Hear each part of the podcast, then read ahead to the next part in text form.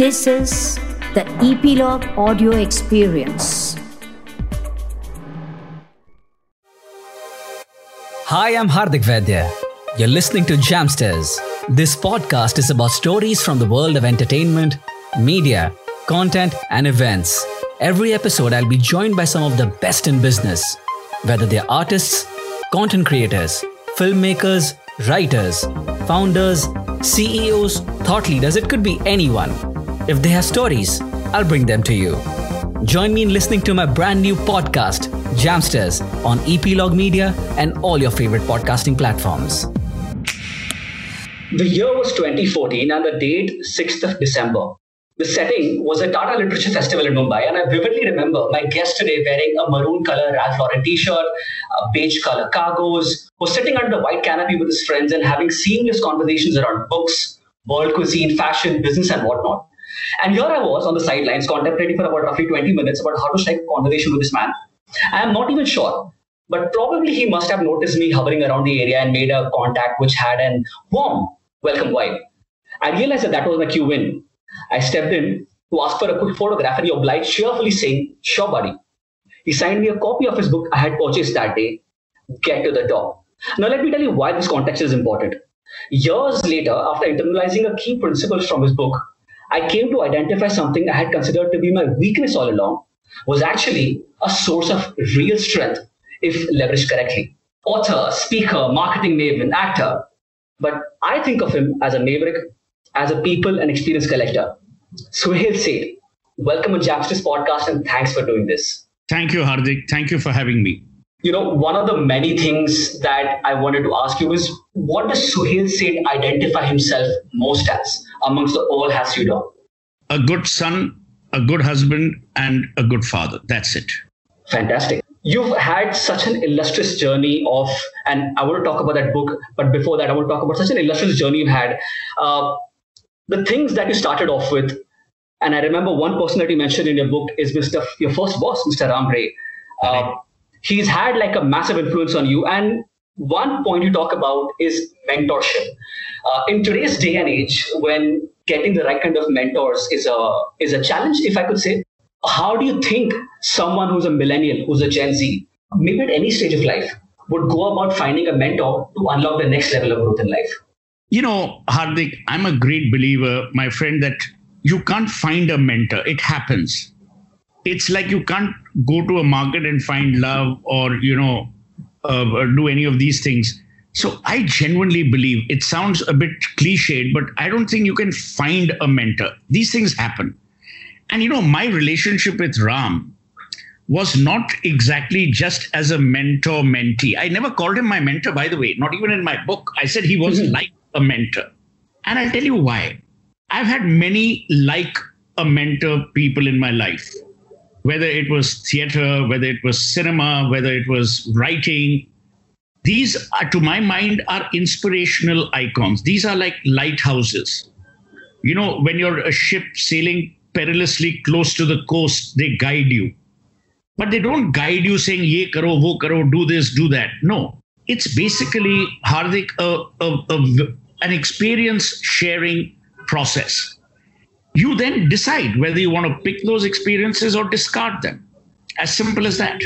The beauty about Ram Ray, and you know, he passed away two, three years ago, is when I joined him, Response was a cutting edge advertising agency. He was one of the smartest people in global advertising, forget Indian advertising. What he, the one thing that I took away from him is expand your mind. So lateral thinking, the urge to read, get interested in the minutiae, get interested in the minutest of details, be a very attention to detail person. You know, even to this day, Hardik, if someone sends me an incorrect email with incorrect grammar, I send it back correcting it. I remember in the good old days, you people weren't born then. You know, we had stenographers who we dictated letters to. Wow. I must have in my life torn about at least eight to nine thousand uh, letter papers if there was even a comma that was misplaced or mis, you know, or if there was a spelling error. That attention to detail has remained with me to this day. And for that, I'm grateful to him. I'm grateful to Badal Sarkar, who was this legendary theater director, for uh, telling me about teamwork and trust. I'm grateful to Mrinal Sen for telling me that the script is only half the job, but the eyes for a camera are ninety percent of the job. So he told me and he taught me, he says, you know, you can even use half sentences to complete a sentence. So these are learnings, Hardik, which come to you because there's a divine intervention, you're the right person at the right time, and you're just plain lucky. So I can't say, oh, mere mein itni khoobiyan hain, and you know, I'm so blessed, and I'm so talented, I'm so virtuous. No, I'll never say that. But do you also think that it's the kind of person that you are, you attract the kind of energies and people into your life, maybe you want to like think of it from that angle, that you've been able to attract such phenomenal people? That I have to salute you for is a brilliant question. I've been asked this not by many people, I have to admit. You're one of the very few. And yes, I do attract that level of what I would say is inspirational people. You know, I was a cub. In fact, the other evening, Piyush Pandey, who's the, as you know, one of the creative right. icons of the country.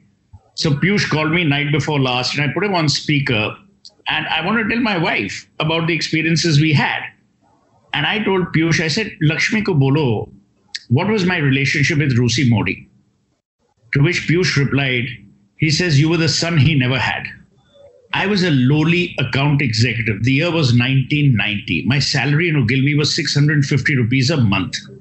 But I made a presentation to Rusi Modi. He took a liking for me. You know, we had many interests, food being one, travel being another, music, Western classical music being the other. And what happened was, it was quite interesting that we became very, very close friends, in the sense that in those days when you had to travel from Calcutta to Jamshedpur, you had to take the Steel Express, train hoti thi. Rusi would take me in his plane. And my entire Ogilvy, all my seniors, including my managing director, S R Iyer, would poor chaps take the train. And the next day when we'd meet in a presentation, they couldn't say anything to me because Tata Steel was Ogilvy's biggest client and the chairman had took, taken me on his plane. That's when I met J R D. That's how I was introduced to Ratan. So I have to interject here. The emperor of Tata Steel is friends with an account executive. That obviously goes to show the breadth of connections and the quality of connections you were able to establish uh, such early in your career. But it also goes to show the individual Rusi Modi was back then to be able to befriend you as an individual. Absolutely. R K. Lakshman, the famous cartoonist. I met him in his office in Times of India building on Doctor D N Road, right opposite V T, in nineteen eighty-five. But before that, in nineteen eighty-four, I'd staged Bhutto, where I played the role of Bhutto. It was an I S Johar play, and I S Johar auditioned me. And Kushwant Singh came to see the play in Delhi. And he fell in love with the play, and thankfully with me. And Kushwant then told me, he says, uh, what are your plans? I said, yeah, I want to do a book, uh, a twin book on Calcutta. So he says, I'll do the text to Jaake Lakshman ko mil. I went to Bombay, Gitanjali Express. It used to take two days from Calcutta to travel, second class. And I stood at eight twenty a m because I knew Lakshman would arrive at eight thirty. Lakshman would never meet anyone, Hardik. He never even met editors. He never met the Jains. He never met anyone. And I stood there and he says, yes, what do you want? I said, my name is Suhel Seth. I'm Kushwant Singh's friend. Yes, what do you want from me? So I went inside with him. Sat down. I said, I want nothing from you. I said, you're a genius whose talent has only been unidimensional in terms of all the cartoons, but there's a whole world out there. Cut a long story short, we had a friendship that lasted till he died. I also became part owner, which then I relinquished, of Rasi Arts, which was the company which owned The Common Man. We did exhibitions for him. We traveled all over India. We went overseas.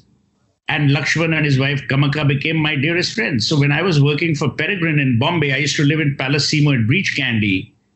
He used to stay in a building called Anand Vihar, just diagonally opposite the Breach Candy Club. Every evening, Hardik, he would walk down to my apartment. Those days I was a bachelor. he and I would drink Old Monk rum. That's how I got him onto Old Monk rum. And it was amazing. Yeah. Now, these experiences, aap mere ko bolo, love, money, power, influence can't buy it. These influences or these relationships come because you want nothing. See, I've also said in my book, which you've been very kind to allude to, I've said in the book that you can't go out and seek quid pro quos in life. Tab kuch nahi hoga aapko. You see, a quid pro quo is dangerous territory because these are all influential people. Mm-hmm. Their antennae are always up saying, oh my God, does he want something from me? Why is he, you know, uh, cozying up to me? So you have to build an equal relationship. And that's so there would be no one, you know, there would be no one that would intimidate you, someone that you really looked up to, and you still want to establish a rapport with him or her. How would you then go about breaking that barrier? A, I've never been intimidated by anyone other than my mother. Okay. Okay. So I don't care. And I'll tell you why. I'm a great believer. If you say things with honesty, if you say things with purpose, you may say the wrong thing, but your integrity is perfect. See, it's an interesting question. George W. Bush, when asked after nine eleven and the attacks that he ordered on Afghanistan, he said, and you know, I met him here at the Hindustan Times Leadership Summit, and I spent a whole evening with him. And then the next day, he and I met for breakfast at Taj Palace. His thing was, he says, look, I may have made the wrong decision, but in leading up to the decision, I was not dishonest. I was not disintegral. And that's what I believe. See, none of us can be right all the time. None of us is, you know, doodh ke dhule. But right. As long as you don't harm people, as long as you don't betray people, ultimately, I'll tell you, goodness reigns, goodness rules. So when you talk about goodness, the one person that comes to my mind and which uh, I, I think I think he's an inspiration for millions across the planet, uh, and it's, it's someone you consult very closely, Mister Ratan Tata. Uh, I started my professional journey uh, working with the Tata company. I vividly remember uh, his video uh, that he shared for the new employees, and the kind of energy that he exuberated back then carries now as well. What have been your key learnings that you've been able to absorb in his company, staying so closely? See, let me tell you about uh, Ratan. Ratan is an extremely decent human being. He's a very, very warm, compassionate human being, but he's also very strategic. Mm-hmm. With Ratan, again, the relationship over the years has become exceedingly close. Now, this is what I'm going to tell you about relationships, and it's important for you to know. When Rusi Modi was fired by Mister Tata, I wrote an article in the Indian Express criticizing Ratan furiously. From nineteen ninety-three to nineteen ninety-seven, we didn't speak. Okay. And B. Muthu Raman was the managing director of Tata Steel. Muthu invited me to Tata Steel because, as I told you, it was my first client. I had close relationships with Rusi. When Rusi was chairman, Muthu Raman was just director of marketing. When I went to Jamshedpur and saw what Ratan Tata's reign and what his influence had done in terms of people and all, I wrote this article saying Jamshedpur is where India is shining in the Asian age. That afternoon, this article was discussed at the executive boardroom, dining room at Bombay House, where the Tatas sit. Ratan then wrote me a lovely two to three page handwritten letter. Then we reconnected. But then here's an important thing, Hardik. When we reconnected, my first thing to him was, you and R H M, that's how we used to call Rusi. Mm-hmm. R H M must make up. He's now old. By then, Rusi was eighty-five.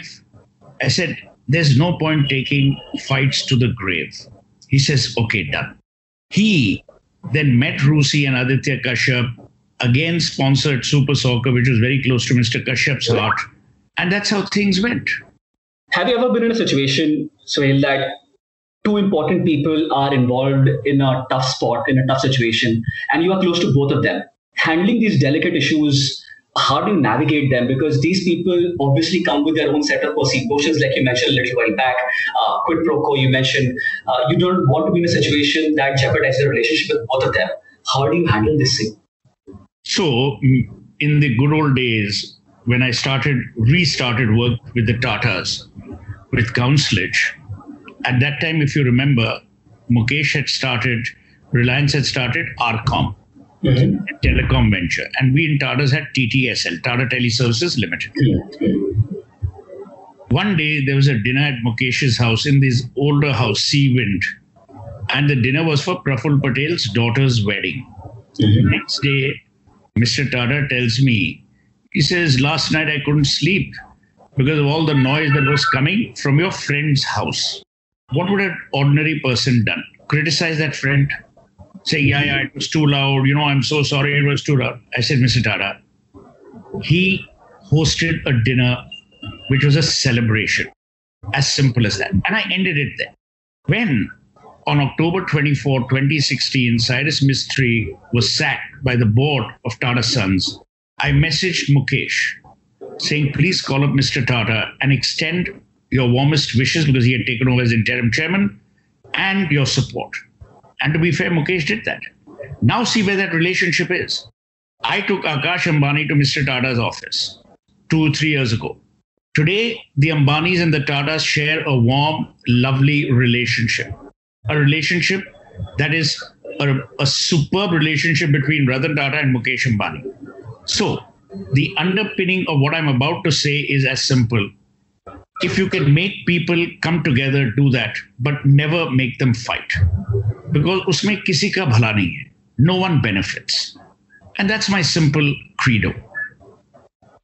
When you talk about these amazing individuals, which have been obviously inspiration to so many, when you say about bringing people together, is this about good opportunities, good faith, business, good karma? How do you look at this? I look at it as good karma. See, business, here's the thing. You've read my book, so you, I, my cardinal principle is never make clients out of friends. Make friends right. out of clients. You know, so, I mean, yeah, if I had to monetize every relationship, and I have relationships not only in India, I have relationships across the world. One of my dearest friends is Lionel Barber, who was the most powerful editor in the world. He was the editor of the Financial Times for fifteen years.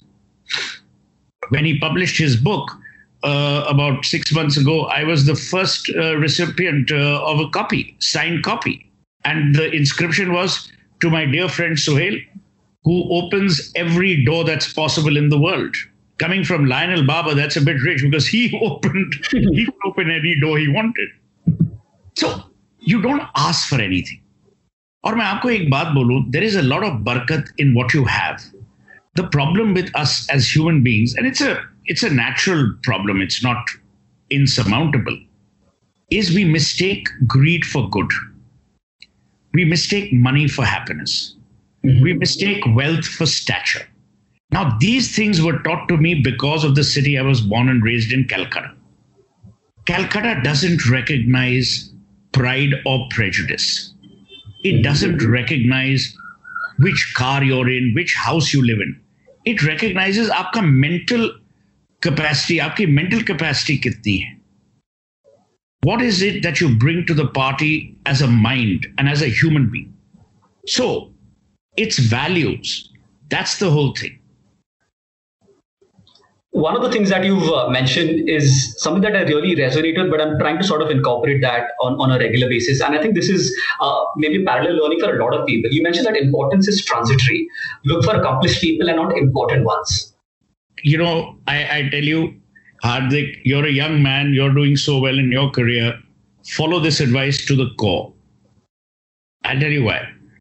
You must recognize that ultimately you have to sleep alone at night. You have to sleep with your own conscience. You have to sleep with your own level of goodness or badness. How do all of us function?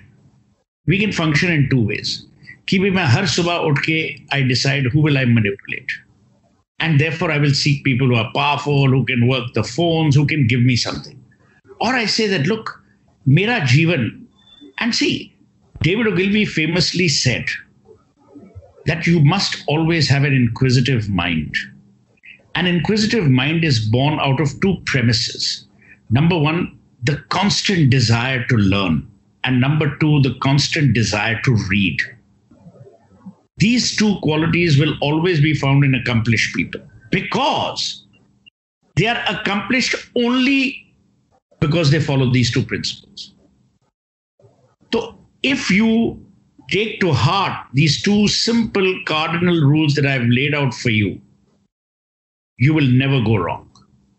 See, you and I will always meet people of great influence, people of this thing. You know, I'll give you an example. Nina Gupta is a very dear friend of mine, the actor. So is Boni Kapoor, Arjun's father. Yesterday, I saw Sardar ka grandson. At night, I called up Boni. Boni says, "Arey yaar, Suhail, coming from you, evo, evo." Well, now what do I need from Boni? Nothing. Then Boni calls me back in ten minutes saying, "I've got Arjun on the call." So I told Arjun, I said, "I have to tell you, young man, I'm your dad's friend and your uncle's friend, but you've done a sterling job. What is Arjun Kapoor going to do for me? Or what is Boni Kapoor going to do for me? Do I need them to attend my dinners? No. They're just good friends. Boni's a very, very dear friend.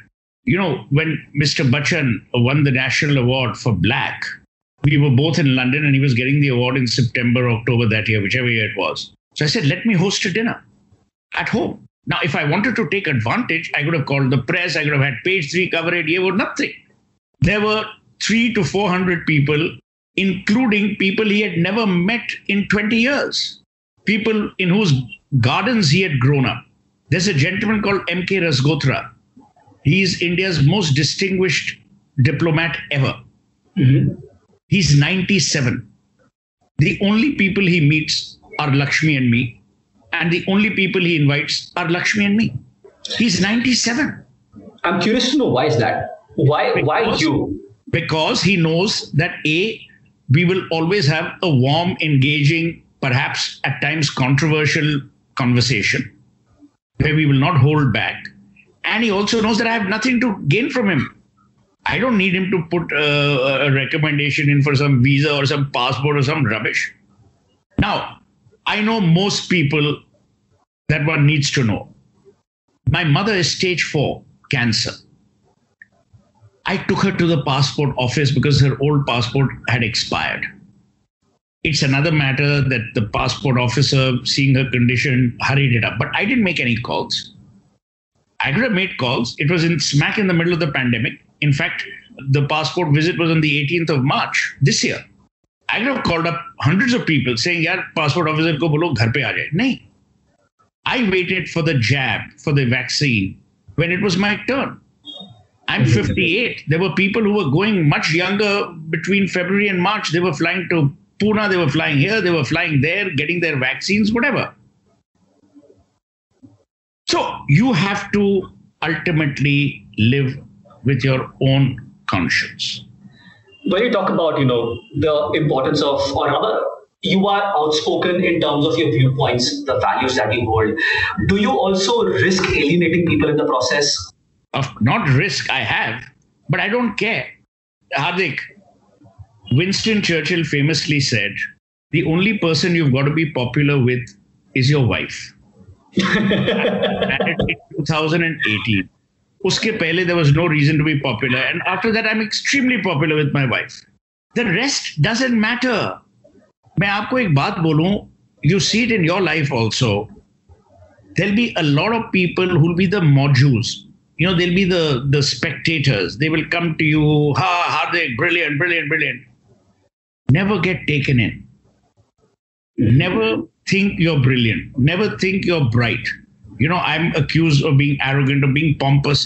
But the truth is, up until I got married, I couldn't suffer fools.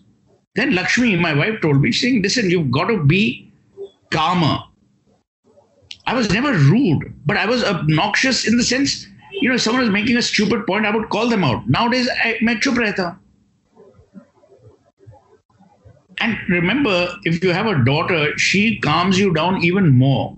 Now I'm at a stage where I don't get angry or upset. And, you know, I've always used wit as a very potent tool. So now I keep using wit to trounce people rather than, you know, get angry or upset. So obviously your Twitter commentary and uh, your T V presence can sort of, uh, you know, alienate people in terms of the opinions that you have. But I, I understand they're rooted in a lot of values and ethics, and you're very clear in terms of black and white about the point that you want to maintain. But however, the receiving end, it might not be all that black and white, right? So uh, like you mentioned, you don't care, but in case you do want to make amends, do you go about actually doing it and sort of clearing your stand later? No, no, I don't. I don't. If I've done something cardinally wrong, I'll apologize. I have no, see, I have no issues in apologizing to people. But no, I will not change my stand, which is born out of my intellectual belief. Please remember, go back, you Google me, just type Suhel Seth and Narendra Modi. I was the first person in two thousand eight when Modi invited me to his house in Gandhinagar for dinner. I was the first person to say this man will be prime minister one day. And I'm a great uh, admirer of his was. But in the last few months, I've been extremely critical. And to be fair, both to him and to the B J P I T cell or trollers, they've not gone after me because they know that I have no political affiliation.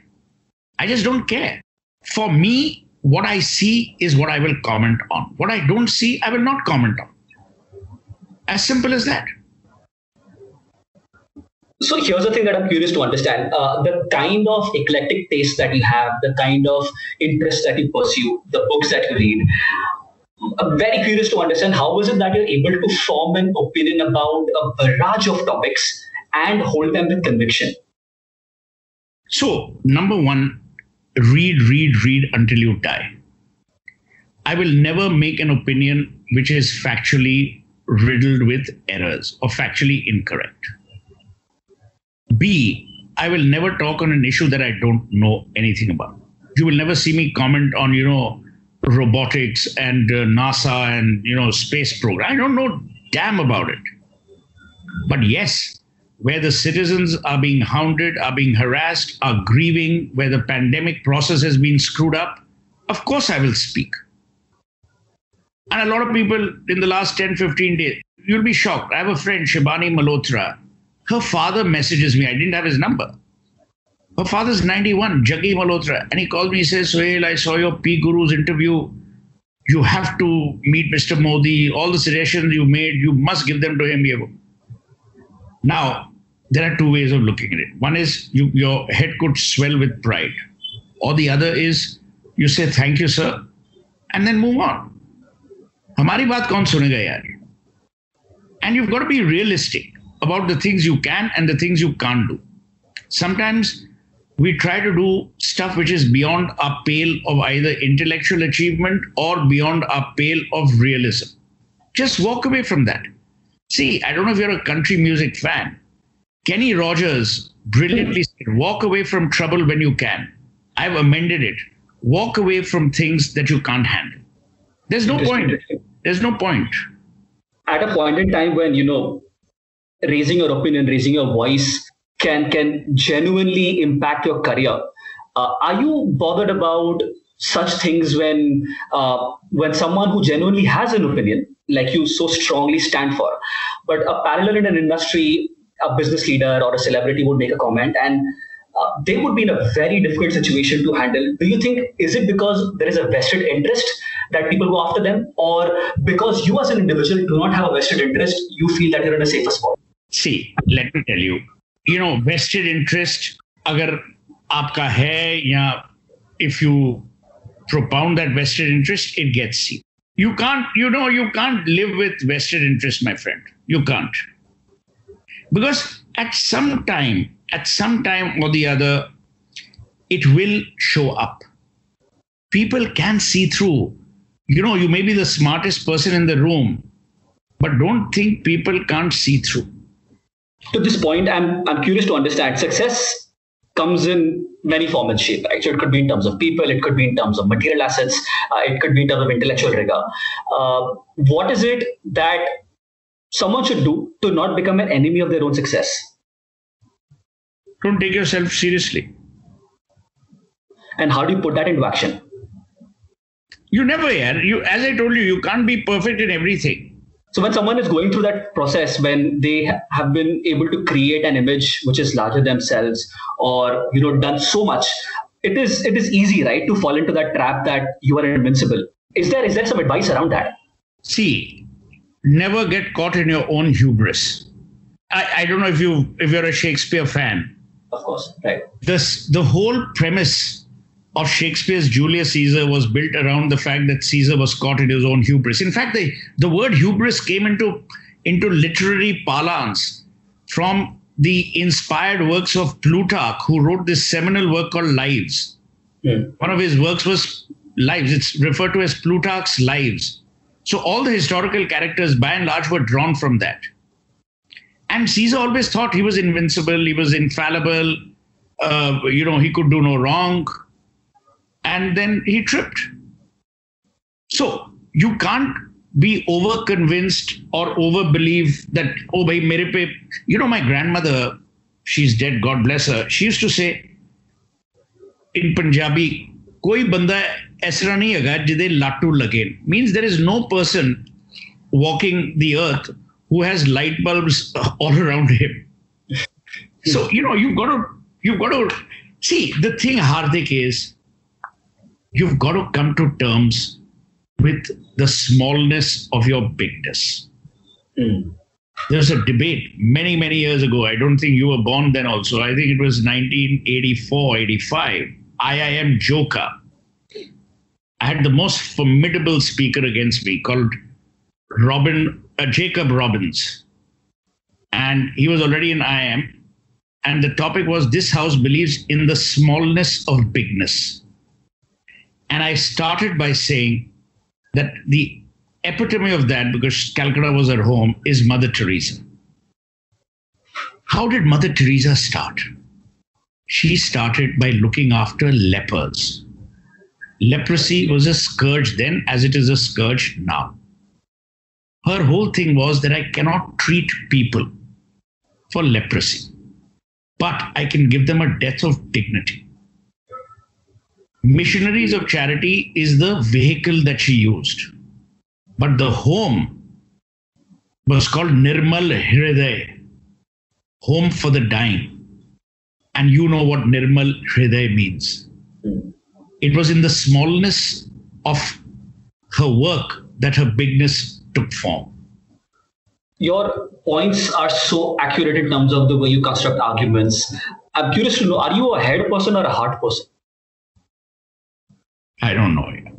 You know, all these things are now fashionable. Are you E Q, G Q, F Q, C Q person? I'm a simple guy. I don't know, head or heart. I mean, you know, so I can't comment on that. Ye sab abhi tum log ne naye zamane ke logon ne ye sab invent kiya hai. Are you a head person? Are you a heart person? I don't know. And you know, frankly, every human being should have everything because those organs are there for a reason. Very valid point. You mentioned something about the value of reading, how important people, interesting people are very good readers. Uh, and one of the things that you mentioned in the book is don't be a bloody bore. Right? Uh, yeah. Be be interested rather than interesting, if I've put that correctly. You want to expand on that thought a little bit for our listeners and, and how could they sort of put that into practice? So it's very simple.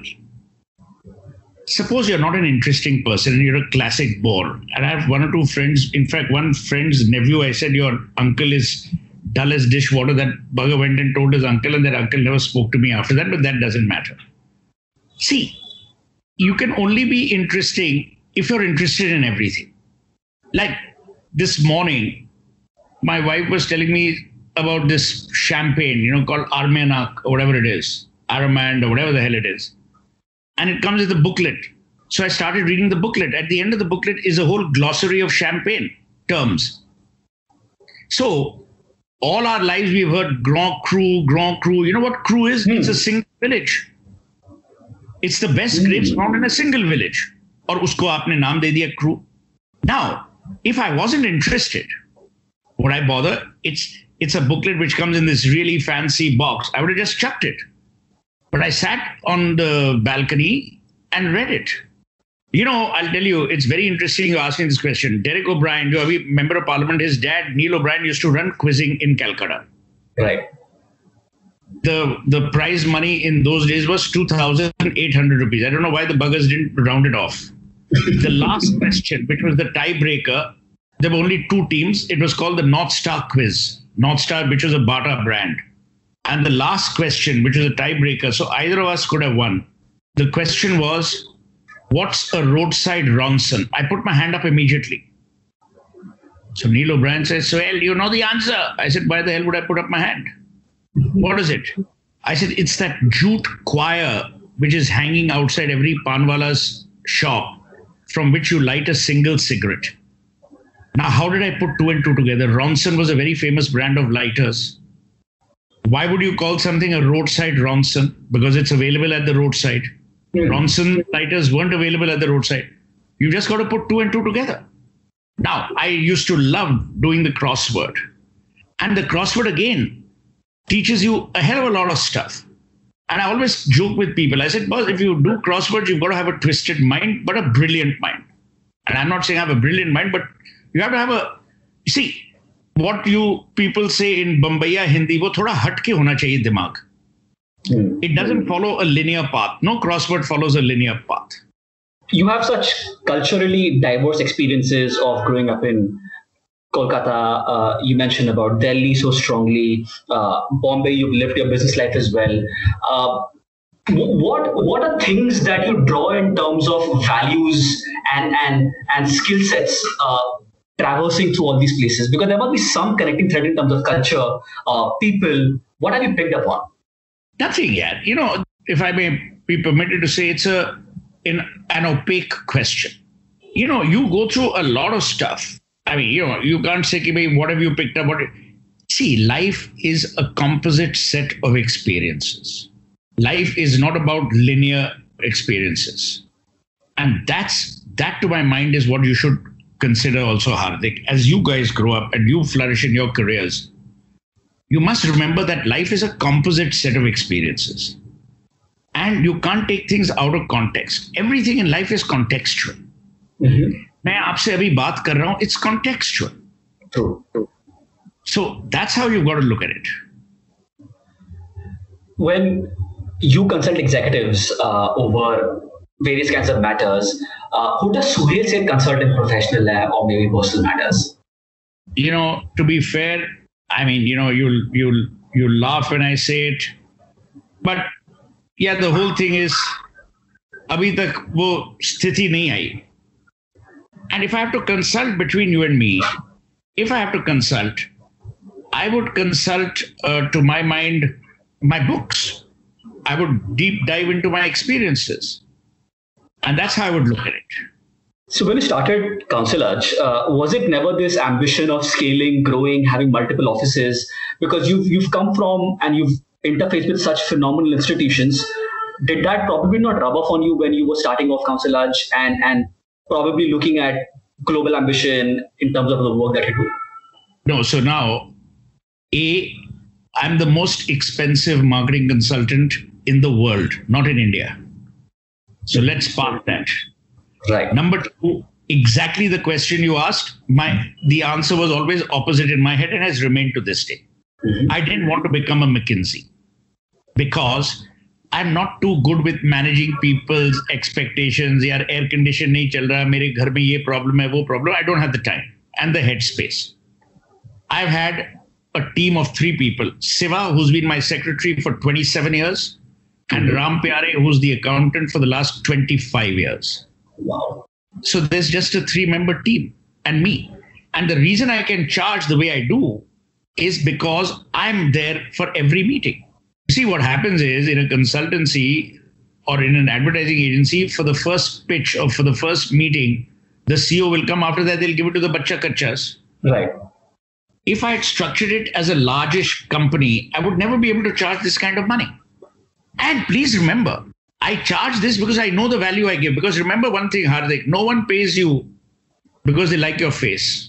I mean, Mukesh Ambani or Ratan Tata or Pavan Munjal or Sanjeev Goenka or Ford, I mean, they don't need me unless they find value.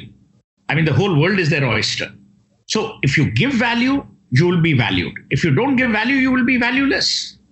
You know, when As someone a, is starting out, when someone is starting out, because I want to uh, sort of ex- extend this point a little bit more, uh, is that when someone starts out and they are in that place where they are a small player, they do not have a Rolodex of contacts that they can reach out to. Uh, and this circles back to the point when you mentioned that friends out of clients and not clients out of friends, is that when they start out, they would reach out to the people that they immediately know, right? They're most familiar with, they're most comfortable with. Mm-hmm. Do you think that default setting needs to change? Because generally you would reach out to people that are in a friend circle or people that you know or relative. But you know something, that is a lesson we learned the hard way. And I, she's my dearest friend to this day. So what had happened was, when we started the advertising agency, my brother Swapan and I, Swapan had done brilliant work on the Park Hotels. Brilliant. We had named all their outlets, blah, blah, blah. So we said, yaar, ye client to aega hi aega. And we made a pitch. Remember, we've just started our own agency. We had twelve thousand rupees in the bank. Mm-hmm. We made the pitch. And guess what? Priya Paul didn't give us the account. And her logic was, she's saying, you guys have just started out. My brand is growing. I can't take a risk. That day I learned the most valuable lesson of my life. Never take anything for granted. Relationships, business, friendship, nothing. So you were able to, after that one experience, internalize that learning that quickly, because it does take a lot of time for, uh, you know, a bunch of experiences to understand that maybe, you know, not giving business does not equate to not having a friendship. See, let me tell you, have there been clients who I've had who've become friends and then we've parted ways? Of course, but we've remained friends. Now, normal human behavior is that, yaar, agre tumne business relationship tod di, I don't want to do anything with you. Sahi baat hai. I'm not built that way.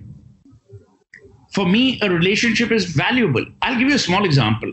When we were running Equus, Vandana Luthra Curls and Curves was the name of the brand, which today is called V L C C, owned by Vandana and Mukesh Luthra. We did the work, our work finished, we parted ways. Vandana calls me her brother to this day, and my mother, her mother. Every day, every birthday of mine, every anniversary of ours, every birthday of my mother's, she sends a humongous gift or whatever. And it's just genuine love. I have not worked with V L C C for the last fifteen years. But has my relationship changed? Not at all. Not at all. And these are people we should be grateful for having come into our lives. So my belief, Hardik, is very clinical. Never ever give up a relationship, because relationships are damn difficult to forge. That's very true. See, you can have a transactional relationship, but usme kya fayda hai? Now, you and I are talking. I haven't, I mean, I may not even remember, to be honest, that we met at Lit Live or whatever. But now we've established a relationship. So the relationship can either go forward or it can just pause here. But the point is, why would I not want it to go forward if I haven't harmed you or you haven't harmed me, and vice versa? So the point is, you've got to look at things through the prism of logic. Logic and common sense have escaped our lives. That's where Suhelism has come in your Instagram feed, is it? No, no. It, what had happened was, there's a very brilliant guy based out of Bombay called Farhad Acidwala. Now, right. Farhad, he's twenty-three or twenty-four now. He met me about four or five years ago in the lobby of Taj Lands End. He says, you know, I've been meaning to follow you, blah, blah, blah, blah, all of that. I have recommended him to a zillion clients, but he doesn't need me. I've recommended him only because he's brilliant. He's beyond brilliant. Now, you tell me, Hardik, mere ko usse kya lena hai? Kuch bhi nahi. Sahi baat hai. But you will get blessings of people you help. Karma is a great thing to be cognizant of. And you know, never help by saying to yourself, "Arey yaar, I hope the bugger thanks me, or send me a bottle of champagne, or send me this." And never. See, the the the biggest enemy of happiness is expectation. Mark these words, my friend. These are all original. I have not, I'm not bloody carrying a book of quotes and telling you. Sure, sure. But that is, the biggest enemy of happiness is expectation. Aur hum log ab is sthiti mein hai. We are at this inflection point in our lives where we just want more. we don't pause to celebrate what we have. You know, during the pandemic, when it began last year, I began to study uh, plants and flowers. People thought I'd gone mad. Then I resumed vigorously, not lightly, vigorously my culinary skills. And every day I make breakfast for my one and a half year old daughter, for my wife, my mom. Why? Because I love it. We have enough staff, but I love it. I love experimenting. So, point I'm making is that you mustn't expect something in return for what you give, because it changes the denomination of that relationship and it changes your happiness quotient. Your happiness idiom goes for a toss. Talking about the point of more, you are at a place in life where you mentioned that there are so many things that you've accomplished. Is there anything that you are still striving for? What is that still driving you? What motivates you to get out of bed every morning? No, I'm not struggling for anything, but yes, I'm desperate to learn two things. I'm desperate to learn French and I'm desperate to learn playing the piano. Oh, See, I always think Uh, I sing at people's birthdays as a friend, I'm not as a professional crooner. Of course, of course. I've done theater, I've done cinema, I've written books. You know, I think I've done fairly well in the marketing arena in this country and overseas. Now you just want to keep embellishing it. There is never a stop. The day you stop embellishing yourself, you're dead. See, I think there's this unquenchable thirst that you always have for learning, right? So I think that is where it's all reflecting. A, B, reinvention is not a bad thing if it is progressive. If you reinvent yourself for the worse, then there's a problem. पर अगर आप अपने आप को हर वक्त एक ऐसा जीवन का मंथन करो, you know, the churning from which emerges greater goodness, greater talent, then it's worth it, yeah. And when you talk about, you know, the idea of a reinvention, and we are living in a age and time where uh, social media can either destroy or genuinely make someone's life as, as a breakout success. Uh, are there any key tenets, uh, principles about managing a personal brand, personal identity, personal image? No, you know, a lot of people have asked me, oh, personal brand and all. Don't ever get into that. Mm-hmm. I'll tell you why. Aap agar karoge na, there'll be a problem. What do you mean by that? What's, what's the problem are we referring to?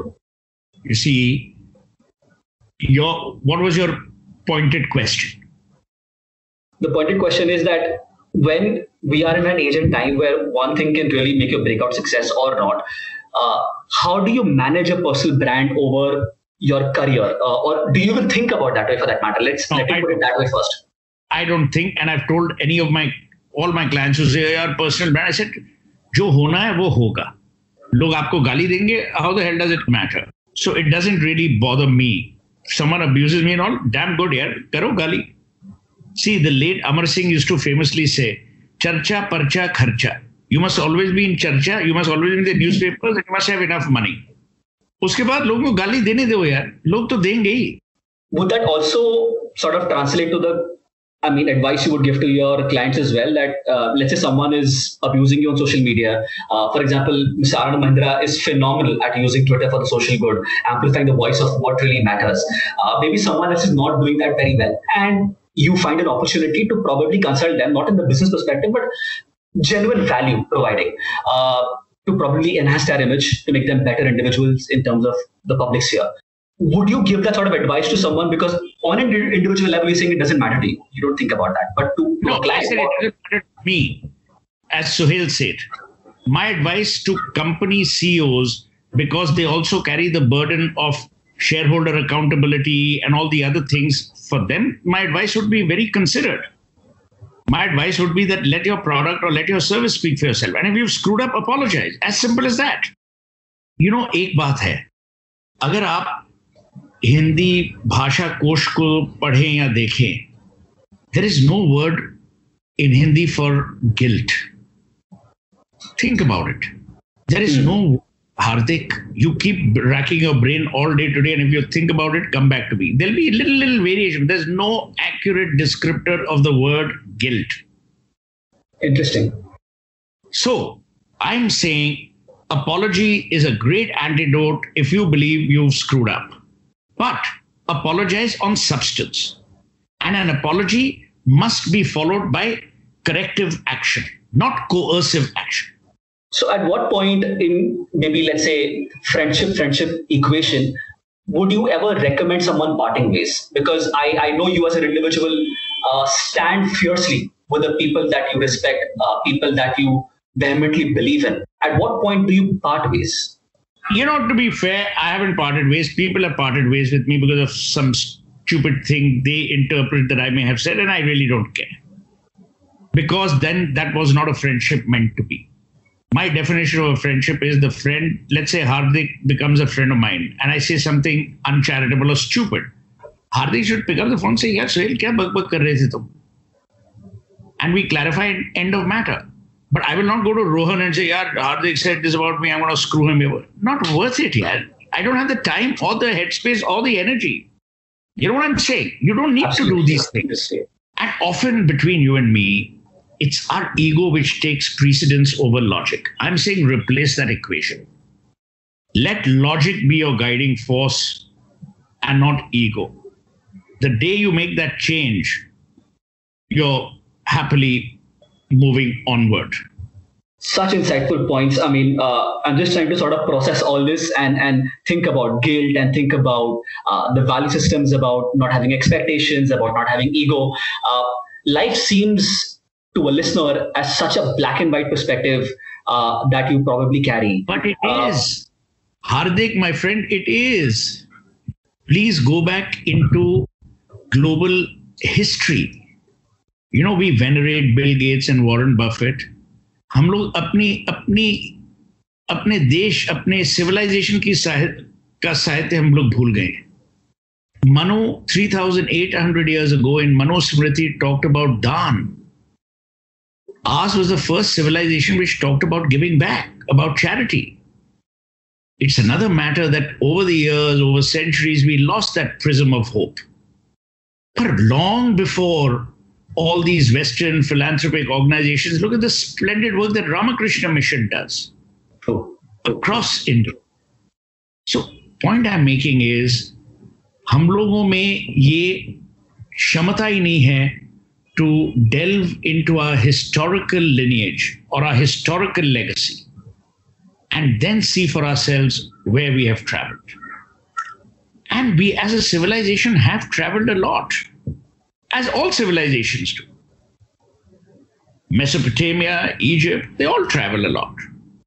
You know, this podcast wouldn't be complete if I wouldn't ask you book recommendations, because I've been wanting to ask you this for a very long time.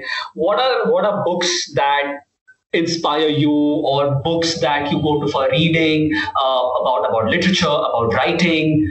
Uh, I just, I just want to like, probably talk about everything that inspires you in terms of books. What books do you go back to, or books that you write, or authors that you appreciate a lot? No, so I'm a great P G Wodehouse fan, and I love his wit. I love his his sense of satire. I'm a great Shakespeare lover. On a good day, I can still quote almost eighteen, maybe seventeen plays ad verbatim, plays wow. that have actually. I'm a great, great fan of Premchand, of Tagore. Uh, yeah, I read a lot. Yeah, I read almost a book a day. So, you know, don't ask me this question, becomes very you know, you should ask people who read one book a year, ki bhai aapki kaun si favorite book? But I will not be able to get the depth uh, and, and, and the range of quality from them, which is why I have to ask an aficionado like you, uh, a lover of books like you. So, in the good old days when I was growing up, I used to love biographies.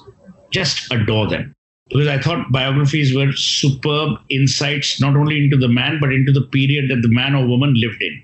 Literature has always been my first love. I'm a literature graduate and a postgraduate in comparative literature. So, wo to hai. Then I love current affairs. I mean, yeah, you know, it's a damn tough question. You all will think I'm being non-humble, but I read voraciously. I read bloody cookbooks. I read Uh, I mean, you know, it's insane, the stuff that I do.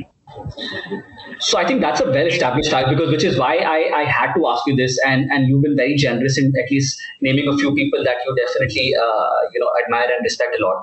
Uh, one thing that I've, I've been meaning to ask you is, your successes are, are public literature. Uh, we read about them a lot. Everyone speaks about them a lot. What are these unsuccessful attempts that you've been through in life that maybe haven't been covered extensively, or you are... So many, yeah. So many. We started Equus, my brother and I, in nineteen ninety-six. nineteen ninety-nine, our biggest client, Devo Motors, sacked us overnight. That was a huge failure. It was a failure on my part as the C E O that I couldn't keep the biggest client back.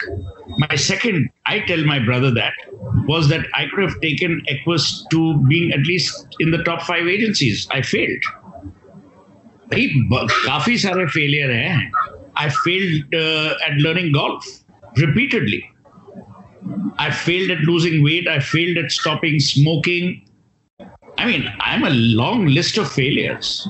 Please don't get me wrong. I mean, that's why I told you, aapki haisiyat, aapke successes nahi define karte, aapke failures define karte. For all the stuff that people say, oh, Suhail has got a lot of willpower, bullshit. I don't have any willpower. I haven't been able to give up smoking yet. And I'm reasonably, you know, knowledgeable, and I know the harm that it does, but I haven't been able to give it up. It's a tremendous failure. I haven't been able to bloody learn the piano. Well, my parents are a harmonium teacher in Calcutta. I can't play the goddamn harmonium. So I have a long list of failures, my friend. I have far more failures than you can imagine. Which is why it makes you that uh, the kind of person that you are, the kind of experiences you've collected all along the way, the kind of people that you've interacted with. Uh, Suhail, it's been such a pleasure, and thank you so much for speaking with us. Thank you, Hardik. It's one of the first few podcasts I've done. I mean, I've done Clubhouse and all, but it was a real, real pleasure, and thank you so much. If you enjoyed this episode of Jamsters, make sure you subscribe on Epilogue Media website or your favorite podcast streaming apps such as Apple Podcasts, JioSaavn, Gaana, Spotify and more. Also, if you use Apple Podcasts, do rate and review Jamsters, as it helps other people to discover this podcast. And for suggestions, feedback or ideas for me, follow me on Instagram at the rate Hardik D Vaidya or on Facebook at Hardik Vaidya.